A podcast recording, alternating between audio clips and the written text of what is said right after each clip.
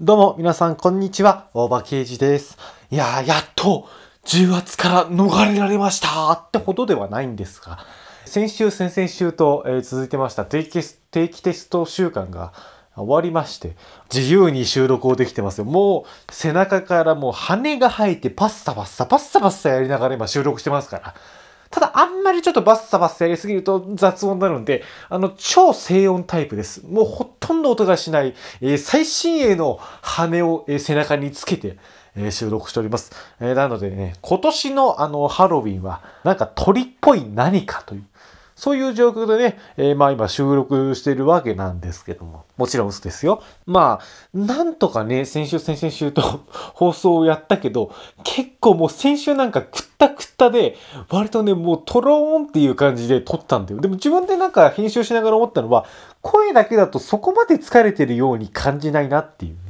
それはちょっと思ったね。まあ、それはそれでね、いいことだったんだけど、まあ、皆様からもね、メッセージいくつかいただきまして、おかげさまで新コーナーをね、えー始めることができました。もうそれこそもう、竹の子さんから大場くんに言ってもしょうがないんだけど、これちょっとまた今週もね、続きやらせていただきますよ。それと、先週みんながミュージックティーチャーということで、さだまさしさんの恋愛症候群っていう曲をね、紹介させていただきました。ありがとうございました。あまあ、喋る方はね、そんな感じでなんとかなったんですけども、聞く方が溜まってて。というのも、まあ、テレビとラジオをね、勉強のためにまあ、セーブして、えーで、テレビっていうのは録画だから、まあ、いつでも見ればいいじゃないですか。ただ、ラジオはさ、えーラジコプレミアムがまあ、今1週間以内に聞けるって、これも非常に便利で嬉しいことだけど、まあ、期限があるもので。えーよりにもよって先週、まあ、よりにもよってって言うとせいなんだけど、たまたまスペシャルウィークが重なっちゃったから、普段聞いてないのに聞きたいラジオとかも割とあって、もうそれこそこのラジオ、まあ20分くらいですけど、20分なんか誤差っていうぐらいあったんですよ。で、まあテスト明け、よっしゃ、遊びに行くぜってほどのスタミナもなかったし、まあだからといってこれといっても、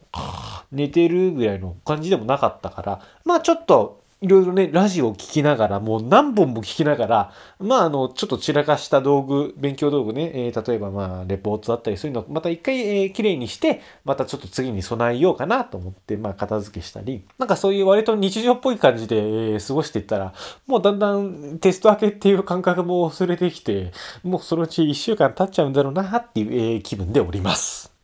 だから、あのーここ数日、インプットがひたすらインプットなんだよ。まあ、勉強インプット、そしてラジオインプットっていうことで、もう目から耳からもう情報が入ってくる入ってくるで、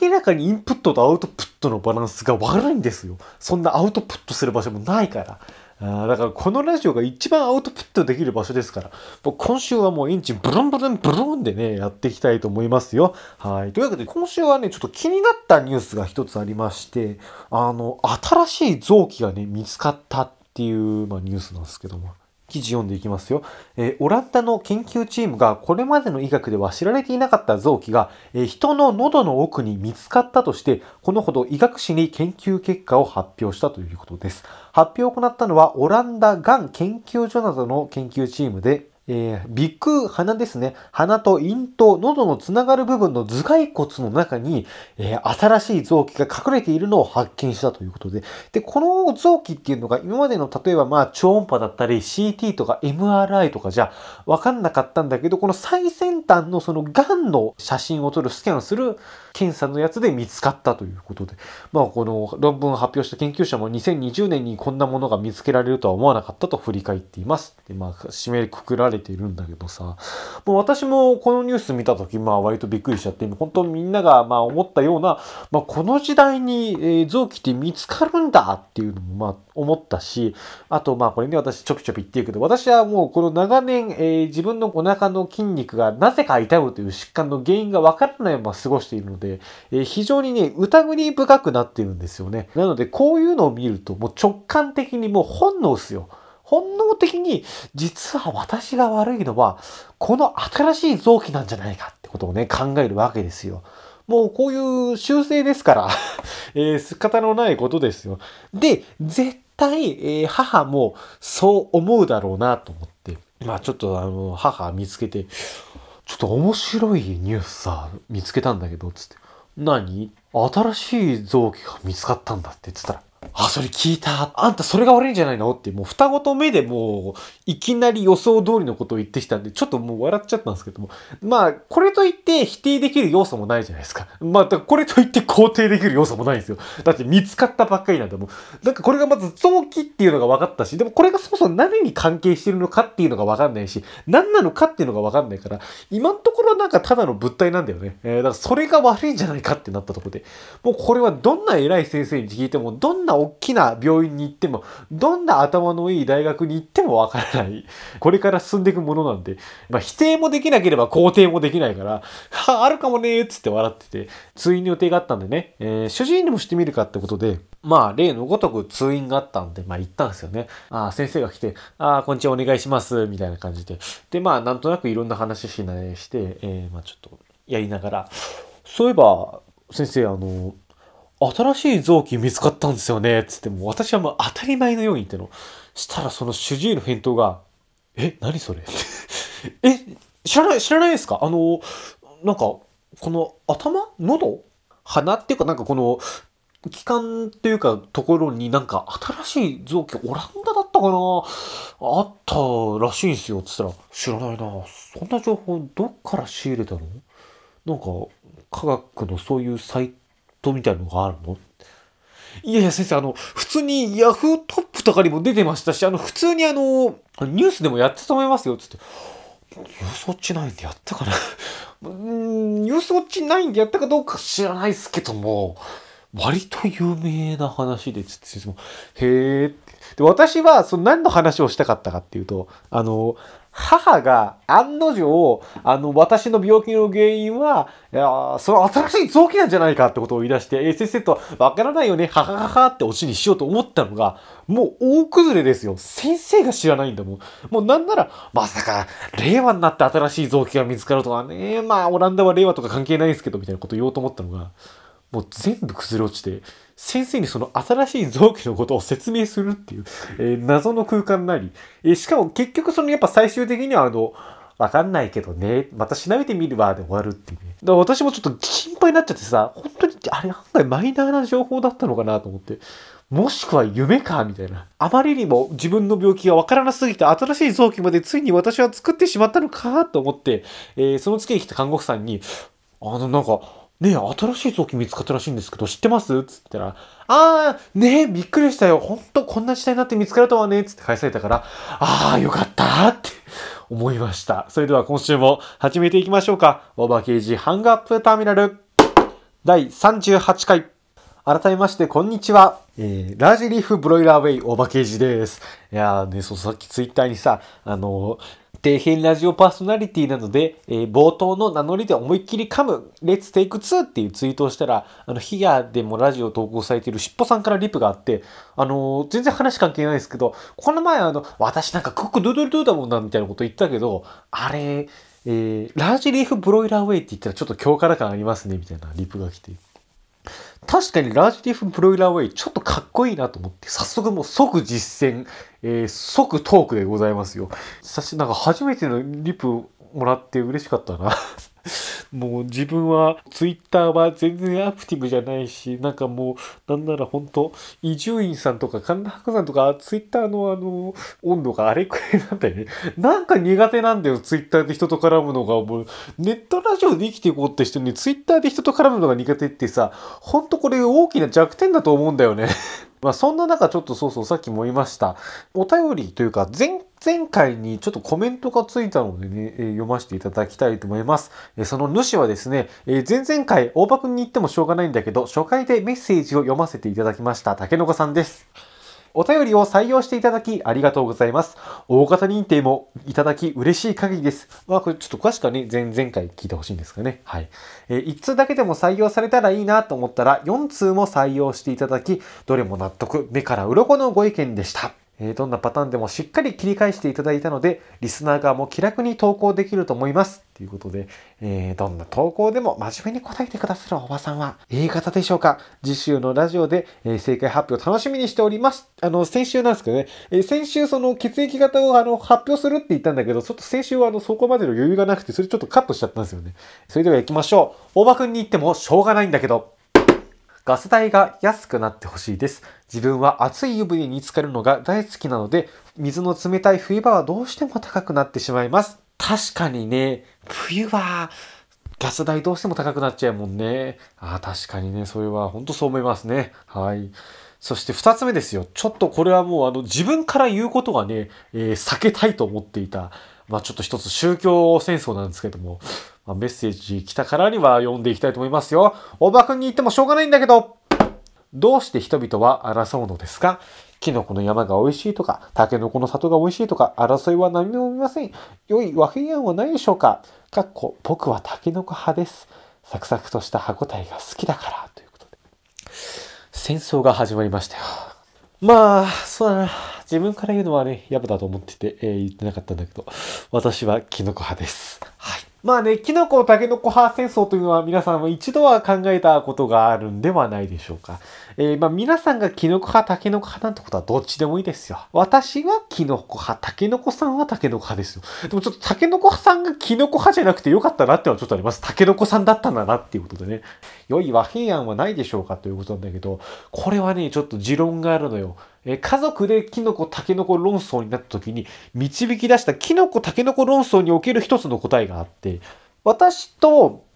妹と家族の大半はね、キノコ派なんですよ。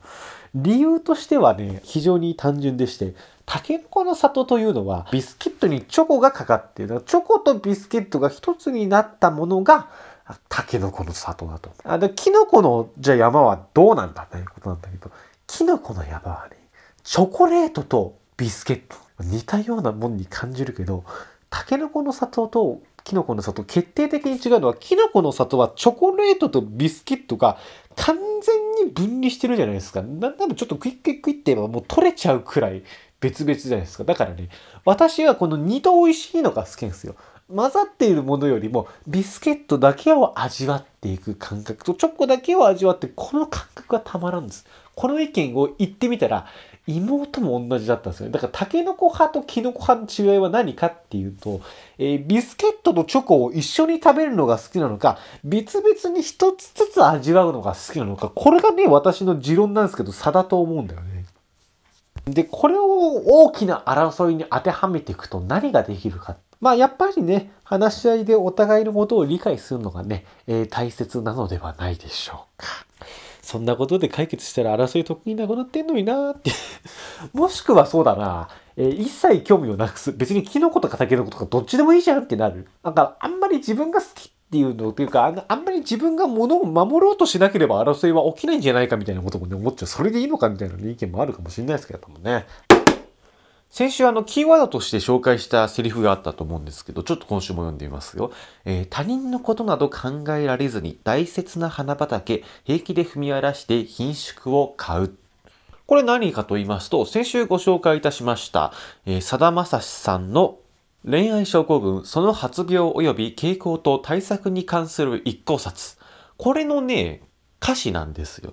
これがどういう歌詞かっていうと、まあ、血液型別にその人の、その血液型の人の特徴を面白おかしく言っていくっていうね、部分があるんですけど、その中の私のね、えー、血液型の部分から抜粋させていただいたんですが、だからこれ紹介していただいた匿名さんはもう私が何型かってことはお分かりだと思います。他人のことなど考えられずに大切な花畑平気で踏み荒らして品種を買うのはね、えー、B 型でございます。私 B 型なんですよね。皆さん、外れでございます。でさ、ちょっと話がまたずれていっちゃうんだけども、あの、じゃあラジオパーソナリティで私いろんな人聞いてるけど、じゃあいつも聞いてるあの人は何型なんだろうってことでちょっと調べてみました。えー、まずね、A 型です。神田伯山先生、そしてテレビ東京の佐久間さん、そしてカルチャーズの大関さんが、まあ、A 型。で、O 型が伊集院光さん、爆笑問題の太田さん、で、宮川勝さんで、工藤官九郎さん。これが大型。で、AB 型が、あの、古舘一郎アナウンサーということで、え、私がもう熱狂的に聞いているパーソナリティの、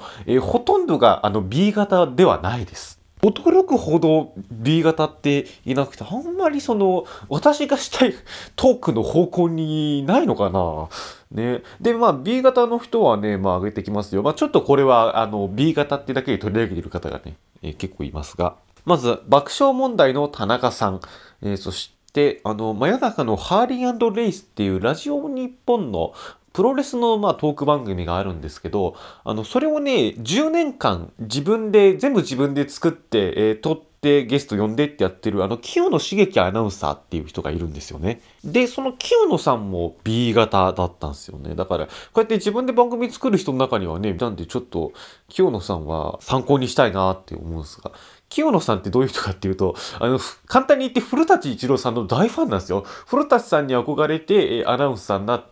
なんかプロレスのこととかも、あの、やってるっていう、あの、なかなかすごい、のし上がってる感じの人なんですよね。で、あとはもう、あの、完全に皆さんに伝わらないと思うんですけど、あの、地元の丸山アナウンサーって人も B 型でした。えー、結構面白いトークするんですけどね。で、この3人しか紹介できねえのかな？もうちょっと強いパンチないかなと思った時に、先週、あの、スペシャルウィークで、ファーストサマーウィーカーのオールナイトニッポンゼロ、ニッポン放送の番組聞いてたら、あの、ウイカさんと、えー、クリーピーナッツの DJ 松永さんが B 型っていうことが判明したんですよね。したらその B 型あるあるで、ついつい早口になってしまい、あの、落ち着いて話せないっていうのがあったんですよ。私なんかまさにそうじゃない？なんか、落ち着いてなんか、ま、マシンガントークしてるようには思えるんだけども結構理路整然と喋ってる人って多いじゃない？私もちょっとやってみようと思ったんだけどなかなかねそれができないのよ。でなんでだろうなって思ったけどちょっとまあこれね血液型のせいにするのもなんだけどやっぱ B 型の人の特徴だったのかなっていうことに気づきました。だから今度からあれだな、もっと B 型の人の、えー、番組を聞いて、B 型の人っぽい、えー、面白いやり方を考えた方がね、いいのかな。まあだからゼロではないんだよね。ゼロではないんだけど、なんか B 型のやり方みたいなの見つけられてたらいいなーなんてことは思います。そういえば、あの、試験やったらやりたいことの中の一つに、第2回の冷や寄せをね、えー、大場刑事冷や寄せをやりたいなっていうのがあって、えー、まあちょっと話選んだりしたんだけどさ、まあそれはいいとして、で、この前なんか、まあ、冷やのラジオ欄、ラジオタグを見てたら、なんか落語の投稿者がいたのよ。学生落語お腹入りっていう、まあ、番組なんだけどさ、ほついにね、ヒアに落語のあれが来たかと思って、見てたらなんか違うんだよね。あの、どうやら、なんか、他でやってる番組のアーカイブ版らしいのよ。で、まあ、聞いてみたらさ、落語が超うまいのよ。まあ、それはもう、落ち研大学の落語研究会を引っ張ってる、えー、方ですから。まあ、あの、坂井谷違うさんっていうかね、方なんですけどね。まあ、本当にうまい。その、私の落語なんてさ、ほとんどちゃんと江戸弁とかやってないし、えー、なんならもうほとんど原稿を読みながらやってるようなもんだからさ、まあ、前、あの、全然違うんだけど、あの、初耳学で市川猿之助さんが出た時にも、型破りとは何かみたいな話をしてた時に、型破りっていうのは、一度型をしっかりやってから新しいことをやるから型破りになるわけで、初めからそんなことやったら、それは型破りではなく型なしだみたいな話をしてたのよ。で、私はまさにこの型なしをまあやってるわけなんだよね。で、その坂井屋さんの落語は、もう型破りではなく、ただの型ですから、もうどう どうやっても私のレベルとはもう運命の差なのよね。だからさ、今までは私のあの拙い落語が、ヒアの中では一番落語が晴らしいような部分にあったのに、もう酒屋さんの学生落語が来ちゃったからさ、恐れ多くて落語投稿できないわぐらいの。まあ私はそこまであの、気にしいじゃないので、投稿しますけども。感じになっちゃってさ、もう先々粛々ですよ。もうやっぱお前の落語素人じゃないかっていう。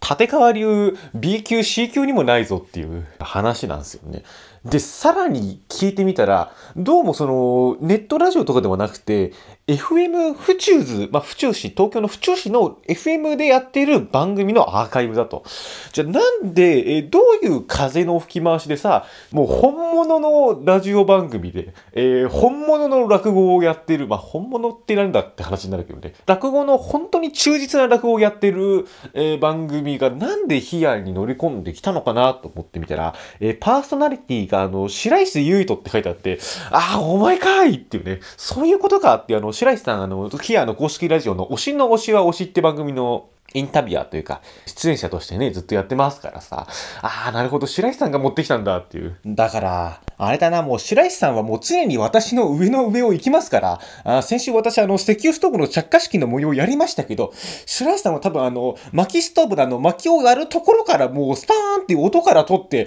あの、火をくべてパチパチパチっていうあの、おしゃれなね、音声をね、絶対投稿すると思うよ。いや、まあ、嬉しいんだけどね、そういう本物の落語が来てくれたことがね。えー、なんならもう、坂井屋さんにね、ほんとがっちりとした落語、ヒアに投稿してもらってね、学生落語会でヒア来てもらったらもう落語コンテンツ強いよね。もう私が、もう私がもう土の中に隠れるくらいの勢いになっちゃうけど、もう穴があったら入りてえよな。どっちも本物だからね。まあ、そんな中でございますが、やりますよ、次も。まあ、あの、学生落語お腹入りも、本当に面白いし、忠実にやってるので、あの、ぜひとも、ん私の聞いた後の、あ、でも聞いた後に聞いてもらうとちょっと私の質の悪さに愕然としちゃうか。うん、かといって後に聞いてもらう？うん、そっちの方がいいか あの、ちょっと心して 心して聞いてくださいとしか私からは言えないですけど、もうちょっと、あの、素人さんの落語もね、冷や寄せ下がってきてくれると嬉しいなってなったことは思うんですが、まあ、落語に興味持ってる方がね、冷やに来てくれて、え、それから投稿って形になってくると、まあ、冷や寄せ広がったら嬉しいですよ。もう私は冷や寄せというタグを作っただけでもう、なんだろう、多少は満足して落語を続けたいと思います。えー、それでは今週はこの辺で失礼します。以上、ここまでのお相手は大場圭一でした。